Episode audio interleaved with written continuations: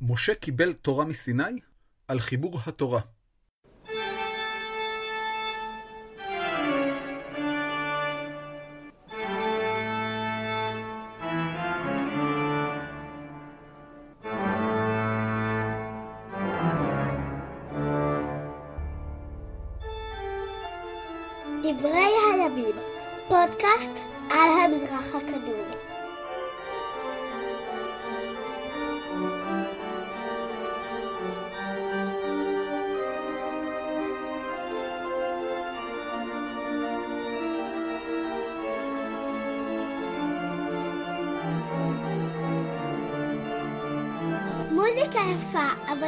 צריך להתחיל.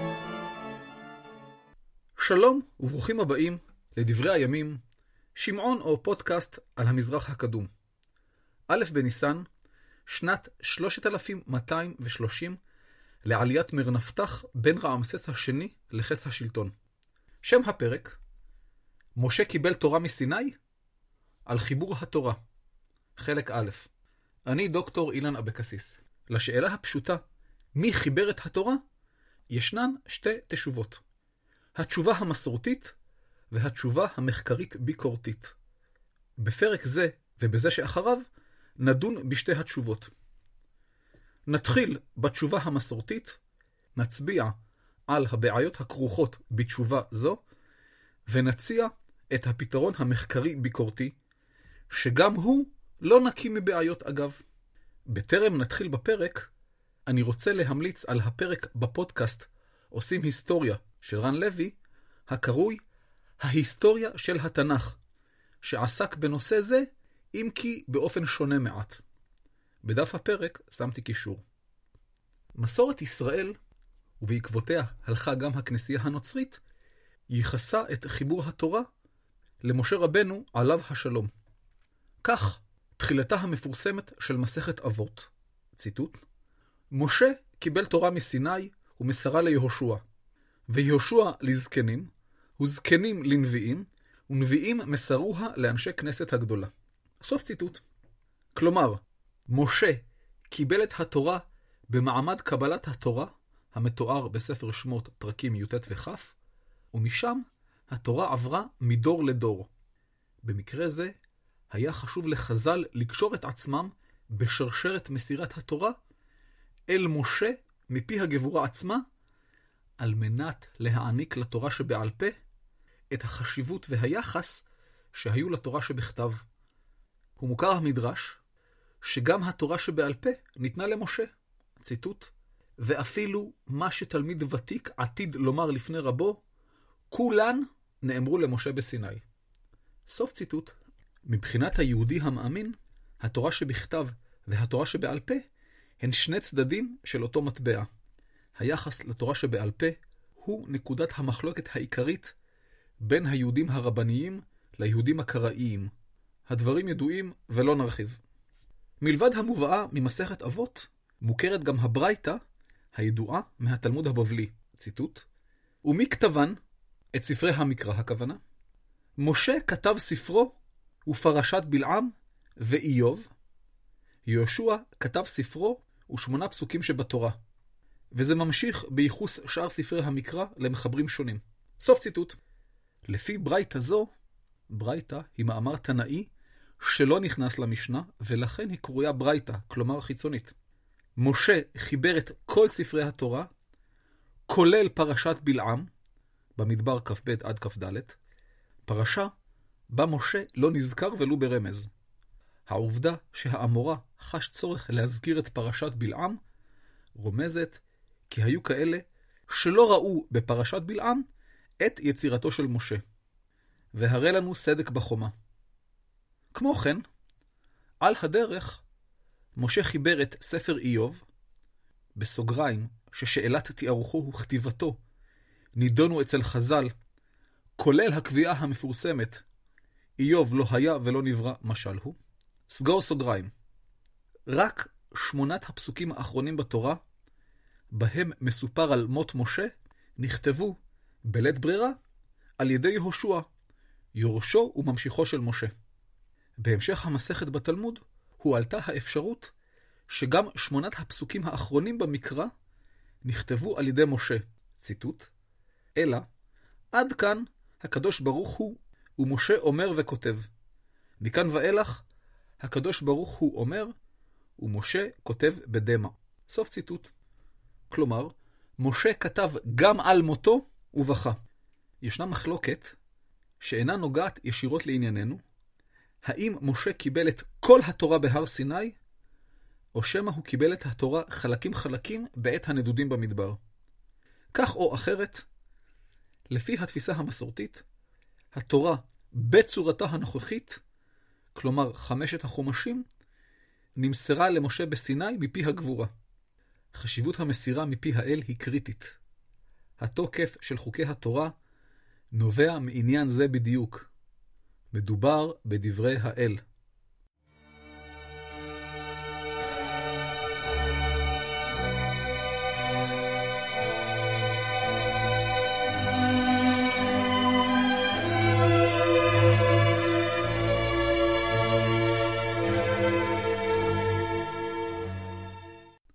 המסורת שייחסה את קבלת ו/או חיבור התורה, ובמהלך הפרק אשתמש בשני המונחים הללו לסירוגין, אך כוונתם היא אחת, היא קדומה למדי. מסורת זו יכולה להסתמך בבטחה על כמה כתובים מפורשים בנביאים ובכתובים, המייחסים את חיבור לפחות חלק מהתורה למשה. בספרים דברי הימים ועזרא ונחמיה, הספרים החותמים את המקרא, נזכרים תורת משה או ספר משה כמקור לכמה מצוות וחוקים.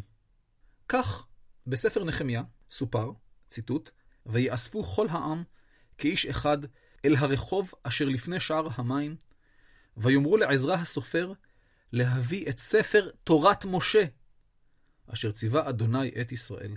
סוף ציטוט.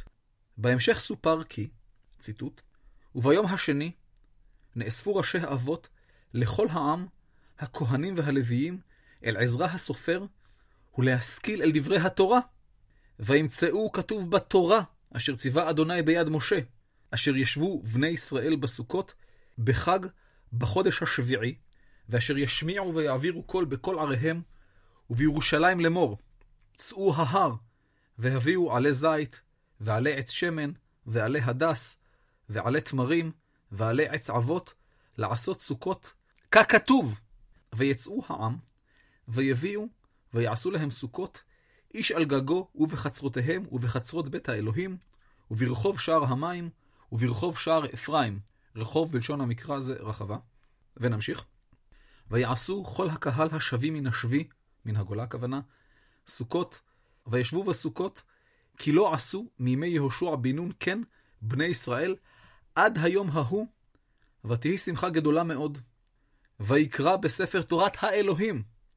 יום ביום, מן היום הראשון עד היום האחרון, ויעשו חג שבעת ימים, וביום השמיני עצרת קם משפט. סוף ציטוט. סיפור מעניין זה מתייחס ישירות לחוק בספר ויקרא. ציטוט: אך בחמישה עשר יום לחודש השביעי, דילגתי קצת, ולקחתם לכם ביום הראשון פרי עץ הדר, כפות תמרים, וענף עץ אבות, וערבי נחל, ושמחתם לפני אדוני אלוהיכם שבעת ימים, וחגתם אותו חג לאדוני שבעת ימים בשנה, חוקת עולם לדורותיכם, בחודש השביעי תחוגו אותו. חודש השביעי הוא תשרי, ונמשיך. בסוכות תשבו שבעת ימים, כל האזרח בישראל ישבו בסוכות. סוף ציטוט. ועוד מצאנו בספר נחמיה, ציטוט, ביום ההוא נקרא בספר משה באוזני העם, ונמצא כתוב בו, אשר לא יבוא עמוני ומואבי בקהל האלוהים עד עולם. כי לא קידמו את בני ישראל בלחם ובמים, ויזכור עליו את בלעם לקללו, ויהפוך אלוהינו הקללה לברכה. סוף ציטוט. זו התייחסות ישירה לחוק המפורסם בספר דברים. ציטוט: לא יבוא עמוני ומואבי בקהל אדוני, גם דור עשירי לא יבוא להם בקהל אדוני עד עולם.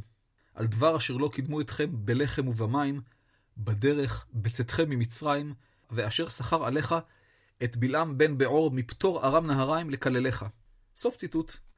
ובאופן דומה, נכתב בספר עזרא, ציטוט, ויקם ישוע בן יוצדק ואחיו הכהנים, וזרובבל בן שאלתיאל ואחיו, ויבנו את מזבח אלוהי ישראל, להעלות עליו עולות, ככתוב בתורת משה איש האלוהים. סוף ציטוט.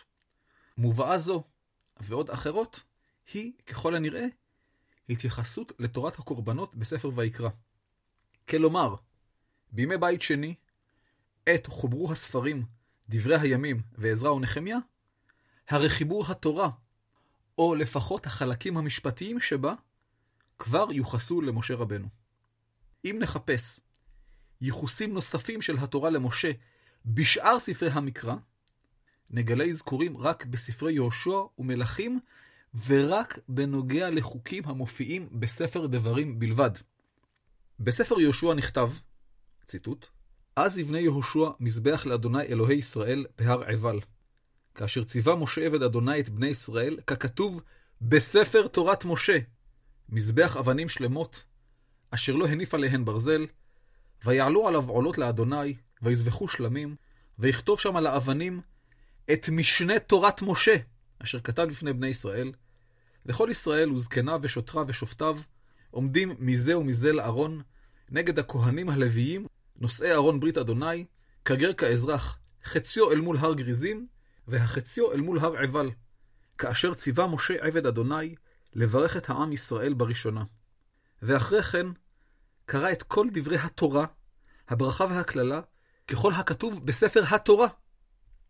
לא היה דבר מכל אשר ציווה משה, אשר לא קרא יהושע נגד כל קהל ישראל, והנשים והטף, והגר ההולך בקרבם. סוף ציטוט. סיפור זה הוא ביצוע החוק בדברים כ"ז 1-13. בהמשך ספר יהושע, כ"ג 6, נזכר איסור נישואים עם יושבי הארץ, באותה לשון המופיעה בספר דברים, פרקים ו' וז'. בספר מלכים סופר על אמציה מלך יהודה, שאביו יואש נרצח.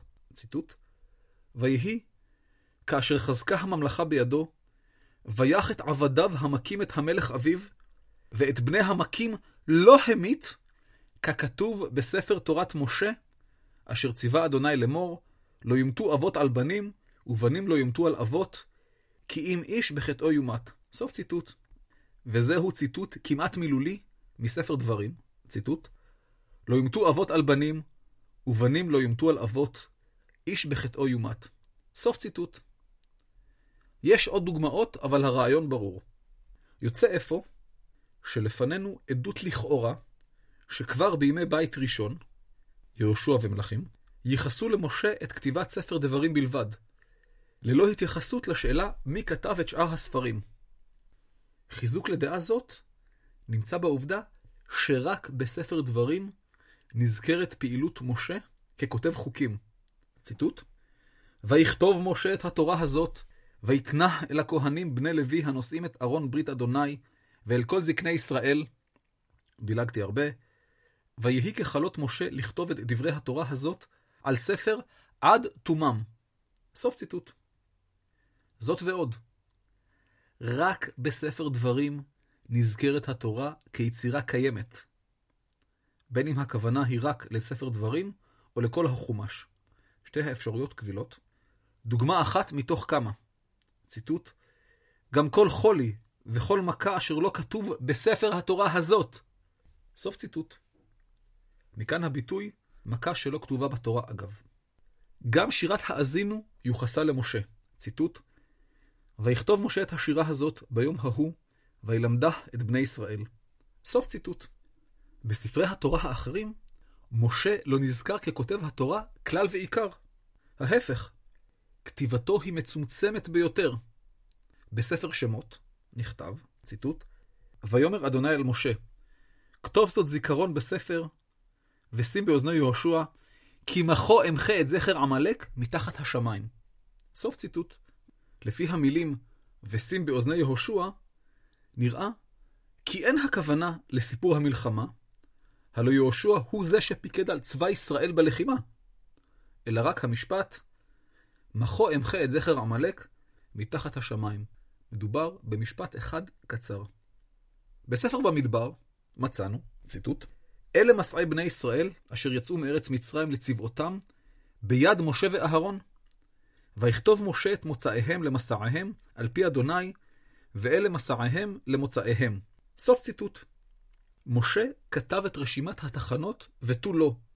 אפילו לא משתמע שהוא כתב את הפרשה כולה, אלא רק רשימה טכנית ויבשה של תחנות המסע. סביר אם כן, סביר אם כן, כי המסורת המייחסת את כתיבת התורה למשה התפתחה באופן איטי ומדורג.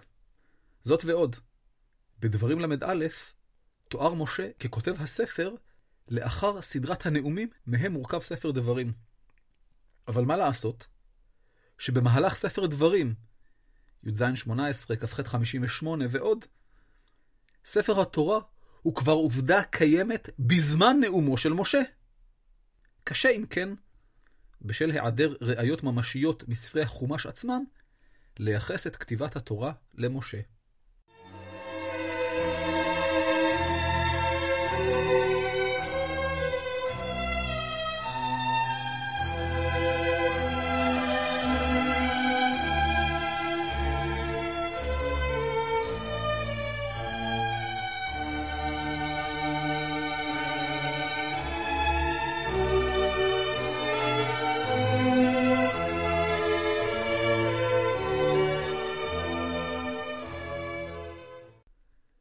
ייחוס התורה למשה רבנו לא היה מעורר כל בעיה, אילולא ישנם כתובים בתוך התורה עצמה, המעידים, לפי פשוטם, שהם מאוחרים לימי משה.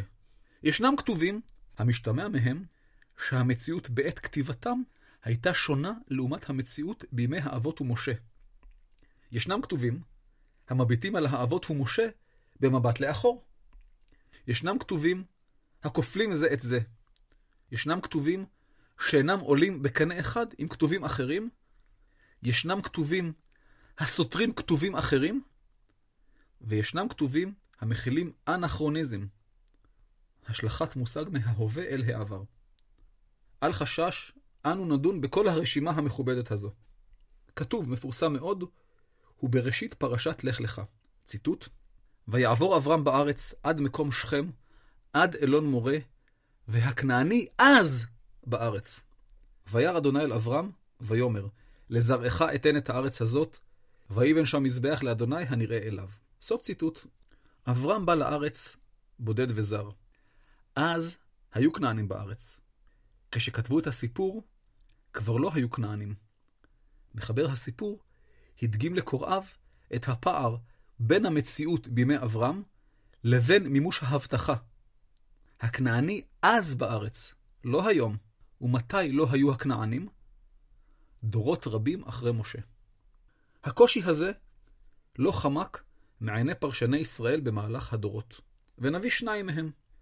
ראש וראשון הוא רש"י, ציטוט: והכנעני אז בארץ, כרגיל רש"י לוקח פסוק, מצטט ואז מתחיל להסביר, היה הולך וכובש, הכנעני הכוונה, את ארץ ישראל מזרעו של שם, שבחלקו של שם נפלה, כשחילק נוח את הארץ לבניו, דילגתי קצת, לפיכך, פסוק שבע הכוונה, ויאמר, בתנ"ך כתוב וירא, ונמשיך, אדוני אל אברהם, בתנ"ך כתוב אברהם, ונמשיך, לזרעך אתן את הארץ הזאת, עתיד אני להחזירה לבניך, שהם מזרעו של שם. סוף ציטוט. כלומר, לפי רש"י, לא שהכנעני היה פעם ועתה הוא לא, אלא שכאשר בא אברהם, היו הכנענים בארץ ישראל. כך יכל רש"י ליישב לכאורה את הבעיה. השני הוא אבן עזרא, ציטוט, הכנעני אז בארץ, כרגיל מצטטים ואז מפרשים, ייתכן שארץ כנען תפסה כנען מיד אחר, ואם איננו כן, יש לו סוד, והמשכיל יידום. סוף ציטוט. אבן עזרא נדחק להסביר שאולי, ייתכן, הכנענים תפסו את הארץ ממישהו אחר. אבל אם זה לא כך, הרי יש לו סוד והמשכיל יידום. כלומר, יש פה בעיה, ומי שמבין אותה, כלומר שהפסוק לא יתחבר בימי משה, שיסתום את פיו. פסוק דומה, שרק נזכיר ולא נדון בו, נמצא בהמשך, בסיפור על הריב בין רועי לוט לרועי אברהם. ציטוט: ויהי ריב בין רועי מקנה אברהם ובין רועי מקנה לוט, והכנעני והפריזי אז יושב בארץ. סוף ציטוט. הבטה לאחור על ימי הנדודים יש בספר דברים. ציטוט: כי רק עוג מלך הבשן נשאר מיתר הרפאים. הנה ערסו ערש ברזל, הלא היא ברבת בני עמון. תשע אמות אורכה וארבע אמות רוחבה, באמת איש. סוף ציטוט. זמן קצר לפני ספר דברים, כמה פרקים קודם, בסוף ספר במדבר, משה, בכבודו ובעצמו, הוביל את בני ישראל לניצחון על עוג מלך הבשן. מדוע הוא צריך ראייה ארכיאולוגית למידותיו הפלאיות של עוג? הלא לכאורה, העם ראה את עוג, ומכיר את גודלו מכלי ראשון. אין זאת, כי הראייה לגודלו של עוג נחוצה לאנשי דורות מאוחרים יותר, שלא נטלו חלק במלחמת הבשן, וממילא לא ראו מעולם את עוג ואת יתר הרפאים. לכתובים מסבירים אלה ניתן לשייך גם את מה שמכונה האיטיולוגיה, כלומר סיפור המסביר דבר מה. שמות של מקומות, שמות של אנשים, תופעות וכו'. בספרי התורה ישנן האיטיולוגיות, כלומר הסברים, למקור שמם של כמה וכמה אתרים בארץ ישראל. כך באר שבע, ציטוט, ויקרא אותה שבעה, על כן שם העיר באר שבע עד היום הזה. סוף ציטוט. לפי הפשט, לפי הפשט, בימי יצחק לא הייתה שם עיר. הוא נטע את אוהלו, חפר כמה בארות, והנה לנו עיר. העיר קיימת עכשיו, היום הזה, בימי המחבר. הן המחבר והן קוראיו מכירים את העיר כיוון שהם יושבים בארץ, ולא נודדים במדבר. זו הסיבה מדוע מחבר הסיפור מסביר את מקור השם המוכר להם. סיפורים דומים יש על מקומות נוספים. כך למשל, באר שבע שוב מקבלת שם, ועל הכפילויות בתורה נדון בפרק הבא. ציטוט: על כן קרא למקום ההוא באר שבע, כי שם נשבעו שניהם. סוף ציטוט. כמו כן, יש סיפורי שם לבאר לחי רועי, צוער, בית אל, גלעד, מחניים, פניאל ועוד ועוד. סיפורים האיטיולוגיים מסבירים אלה נוצרו את עם ישראל ישב בארצו. זאת מתוך מגמה להסביר תופעות או שמות על ידי התעלות באילנות גבוהים, בדמות אבות האומה. הסבר מפורסם לביטוי ידוע יש בסיפור עקדת יצחק. ציטוט: ויקרא אברהם, שם המקום ההוא, אדוני יראה, אשר יאמר היום בהר אדוני יראה. סוף ציטוט. בימי המחבר עולים לרגל להר המוריה, הנזכר בתחילת סיפור העקדה. עלייה זאת לרגל נקראת לראות את פני אדוני, כנזכר במגוון כתובים בתורה, שמות כ"ג 17, ל"ד 23 ועוד. מחבר הסיפור הסביר את מקור הביטוי וחרך אותו עם אברהם אבינו. אבל בינתיים הוא הסגיר את זמנו, את המקדש בירושלים כבר היה קיים. נכון, ניתן לפרש חלק מהכתובים שנזכרו, וגם כאלה שלא, בדוחק על מנת להכניסם לסד של ימי הנדודים במדבר. אבל המאמץ עלול להיות לשווא. כי ישנם כמה וכמה כתובים המזכירים במפורש אירועים שאירעו אחרי ימי משה. הידוע והמפורסם מכל הוא הפסוק הבא מספר בראשית. לאחר רשימת היחס של עשיו נכתב, ציטוט, ואלה המלכים אשר מלכו בארץ אדום לפני מלוך מלך לבני ישראל. סוף ציטוט. מלך ישראל הראשון הוא שאול, וברור שפסוק זה נכתב לאחר ייסוד המלוכה בעם ישראל, זמן רב לאחר ימי משה. היו שנדחקו להסביר כי משה הוא מלך ישראל המדובר. למרבה הצער, מדובר בפירוש מופרך. בשום מקום משה לא תואר כמלך. זאת ועוד, מלבד העובדה שפירוש זה מוציא את הדברים מפשוטם, אלא בדומה לפירושים דחוקים אחרים, הוא שולל מהשפה את תכונתה העיקרית, אמצעי תקשורת מוסכם בין אנשים. אם מלך אין משמעו מלך, נביא אינו נביא, כלב אינו כלב וחתול אינו חתול, השפה מאבדת ממשמעותה ואת יכולתה לקשר בין אנשים, כמו מגדל בבל.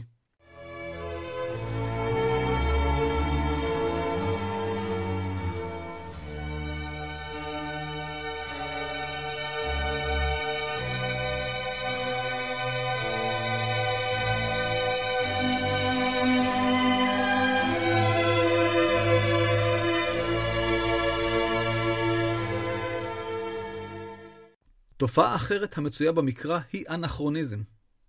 השלכת מושג מן ההווה אל העבר כאמור.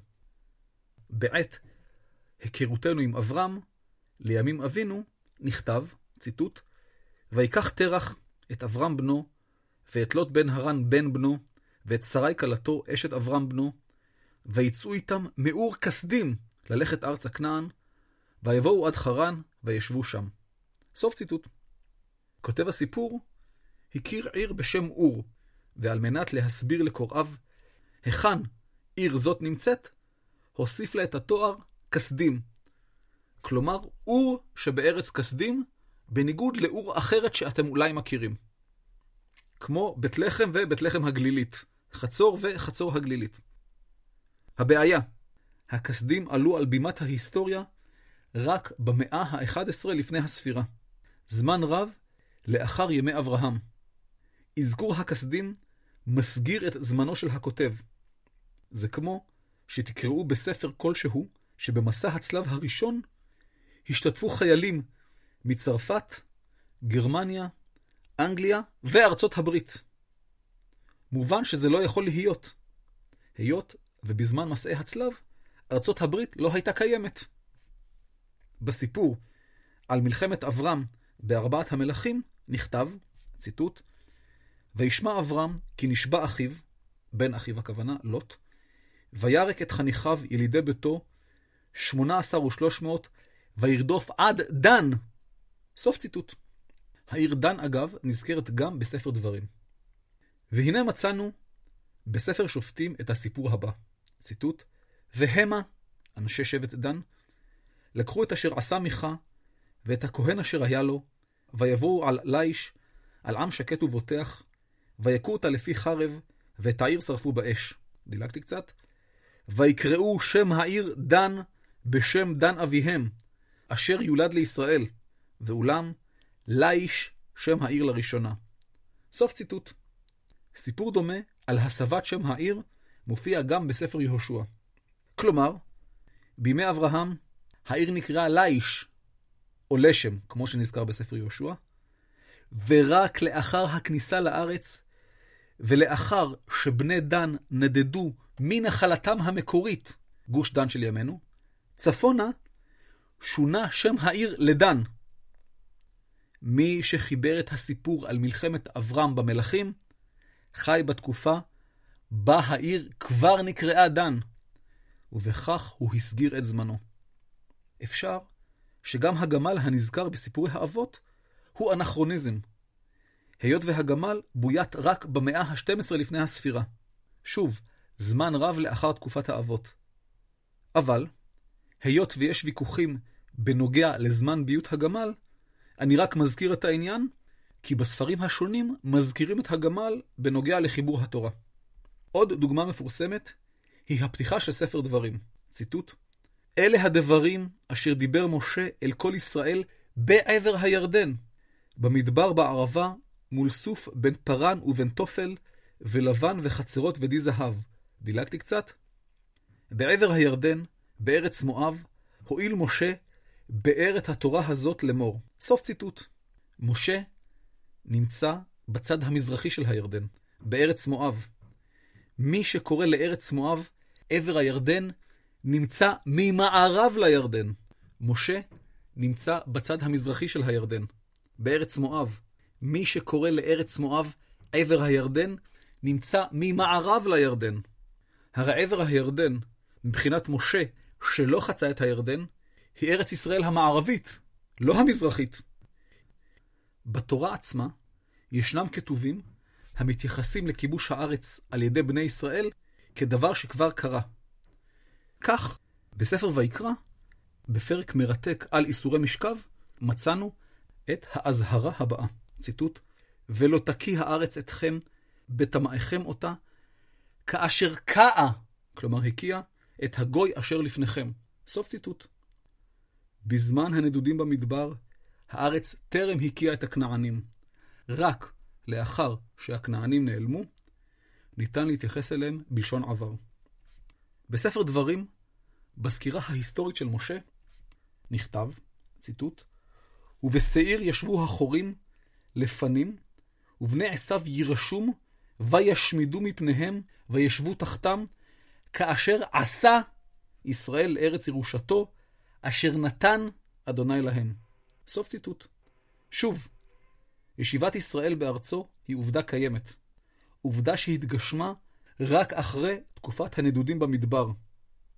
נראה שהמחבר שכח לשים בפי משה את הדברים בלשון עתיד, ושם אותם בלשון עבר. בפרק על ערי המקלט בספר דברים נכתב, ציטוט, לא תשיג גבול רעך אשר גבלו ראשונים בנחלתך, אשר תנחל בארץ, אשר אדוני אלוהיך נותן לך לרשתה. סוף ציטוט. הסיפא מדבר על ירושת הארץ כדבר העתיד להתרחש. אבל הרשע מדבר על הכיבוש וחלוקת הארץ כדבר שכבר היה, ואפילו די מזמן, אשר גבלו ראשונים. הם, הראשונים, קבעו את גבולות הנחלות, ולקביעתם יש הוד והדר של קדושה, ואין להפר את מעשיהם.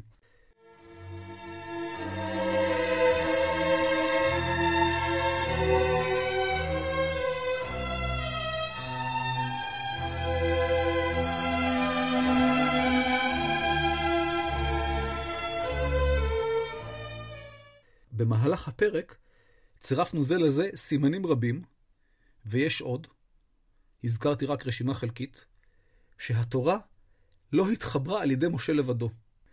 כך נסתרה התפיסה המסורתית הגורסת, מחבר אחד, משה, מקום אחד, סיני, וזמן אחד, הנדודים במדבר. אמרתי, מי לא חיבר את התורה? לא אמרתי מי כן חיבר אותה. ביטלתי את המבנה הישן, וטרם הצעתי דיור חלופי. בפרק הבא נדון בסתירות, הכפילויות ואי ההתאמות שבתורה, וכן נדון בגישה הביקורתית-מחקרית לגבי חיבור התורה. גישה זו התגבשה בתהליך ממושך בשלוש מאות השנים האחרונות, ומקובל לראות בפילוסוף הדגול מרבבה, בנדיקטוס ברוך שפינוזה, את אחד מאבות המזון של שיטת ביקורת המקרא. השיטה המחקרית-ביקורתית נוגדת את הגישה המסורתית בכל שלושת היבטיה.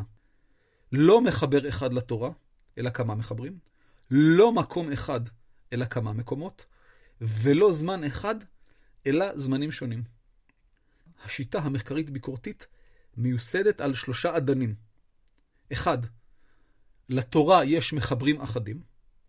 שתיים, קביעת סימני ההיכר בסגנון ובתוכן של מחברים אלה. שלוש, קביעת זמנם ומקומם של מחברים אלה. על הגישה המחקרית-ביקורתית, או בקיצור, הגישה הביקורתית, הסתירות, הכפילויות ואי ההתאמות, נדון בפרק הבא.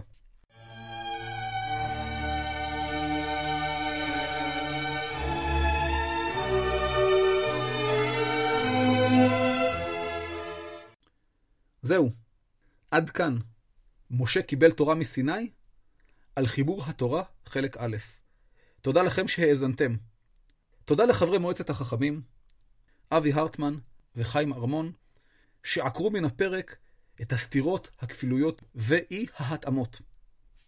אות המעבר נלקח מהסוויטה התזמורתית מספר 3 בדי מז'ור מאת יוהאן סבסטיאן באך. בקטלוג יצירות באך היצירה מוכרת כ-1068. תודה צדיק. במהלך הפרק נעזרתי בספרו של מורי ורבי, פרופסור אלכסנדר רופא, מבוא לחיבור התורה. הדועל הוא אילן כרוכית ilanabc.co.il. גם טופס צור קשר ורשימת התפוצה ממתינים לכם באתר. אנא סמנו אהבתי בדף הפייסבוק ובפוסטים השונים, שתפו והפיצו. הגידו בגת ובשרו בחוצות אשקלון, הגידו במצפה רמון וספרו במצפה הילה. ספרי, הסגן של בר כוכבא, מספרי 2 בהיסטוריה, זמין לרכישה באתר. הפרק הבא בדברי הימים יעלה באלף באייר, והוא יהיה חלק ב' של פרק זה. הפרק הבא בדבר היום יעלה בט"ו בניסן, למעשה כבר בי"ד בניסן, על מנת שמאזיננו יוכלו לספר כל הלילה ביציאת מצרים ובנפלאות השמעון גם יחד. שם הפרק, של נעלך מעל רגלך, על עיצוב דמויות מקראיות כמשה שני. להתראות.